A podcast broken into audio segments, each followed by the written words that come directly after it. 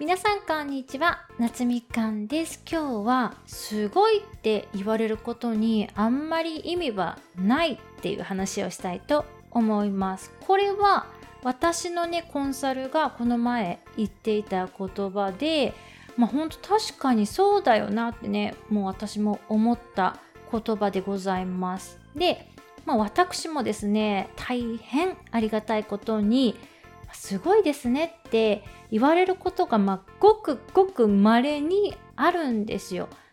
私の本を読んでくださった方で、個別にメッセージくださる方とかもちょいちょいいらっしゃって、すごいというか、すごく感銘を受けましたみたいな感じで言っていただくことが本当ごく稀にあるんですけれども、でも私すごいですねって言われると、毎回ほぼ必ず、いやすごくはないんですよっていうふうに言っちゃいますね。これが本心だというのもあります。で、私その本を出版する時にも編集さんといろいろこういうことで書いていこうっていう相談とかをしている段階で、夏みかんさんの1冊目としては、この8つの副業で週15時間労働で渋谷に住むっていうネタだよねっていう風に言われた時に、これ需要ありますかみたいな風にすごい思っちゃったんですよね。これそんなに人が興味あったりとか、知りたいって思うことなのかなっていうのも、自分のことだからっていうのもあるんですけど、全然その時ピンときてなかったっていうのがあります。あとはその相手のことを一回この人はすごい人みたいな感じで認定しちゃうと、それは私にはできないっていう方向に思考が傾きやすいなっていうのも思っているんですね。私がやってることを、一つ一つ細分化っていうか、分けて見てみると全然すごいことじゃないっていうのは皆さんも全然わかると思うんですね。例えばフリーターになるっていうのも、心意気としてはちょっと勇気がいるかもしれないんですけど、スキルが必要なこととかでは全然ないじゃないですか。でも、皆さんがそのすごいって言ってくださってるのって、おそらくですけどその組み合わせ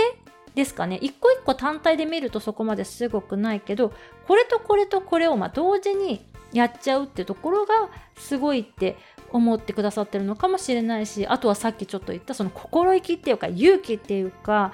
この年でフリーターを貫くっていう勇気がすごいっていう風に思ってくださってるのかもしれないですね。でもぶっちゃけすごいって言われてもいいことってほとんどないですね。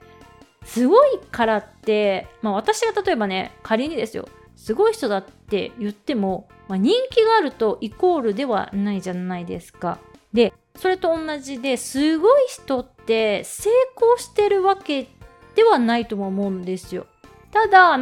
この人すごいことやってんなみたいな感じだと思うんですよね。なので、すごいと思われたいとか褒められたいとか言っちゃうと、それって私あんまりいいことないよっていうのは皆さんに今日メッセージとしてお伝えしたいなと思います。で、私自身が価値観の根底として、楽しさっていうのをすごく追求してるっていう面があるんですけれども、だからすごいねって言われてもはぁみたいにはなっちゃうんですけど、それ楽しいねって言われるとやっぱすごい嬉しいなって思うんですよ。それがやっててよかったなって思える瞬間なんですよね。なので皆さんもすごいと思われたいとか褒められたいっていう風な動機で何かを頑張るっていうよりは、ご自身が価値観としてすごく大切なしてるものを大切にしながら日々生きていって、それに対して共感してくれる方とかがいらっしゃったら、もうその人たちも巻き込んでみんなでわちゃわちゃって楽しくやるのがいいんじゃないかなというお話でございました。皆さんはどういう人のことすごいって思いますか？ぜひコメント欄でシェアしていただけると嬉しいです。それではまた次のエピソードでお会いいたしましょう。バイ。